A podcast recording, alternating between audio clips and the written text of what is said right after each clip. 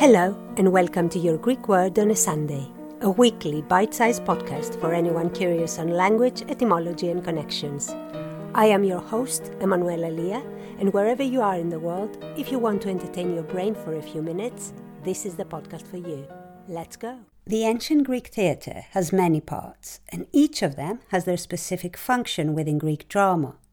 I won't talk about all of them, but in the center was Thymeli, the altar of Dionysus, since theatre was part of the festival celebrating him. Parodi, on the sides, the entrances and exits. Skini, the stage, at the forefront and raised.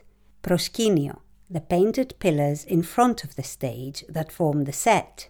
And behind it was the big open space where the chorus would sing and dance. That part was named after the Greek word for dance, orchisi.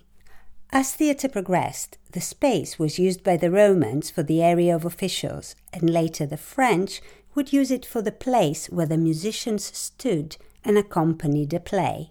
And that's how it became synonymous to any large group of musicians. Orchestra. Orchestra.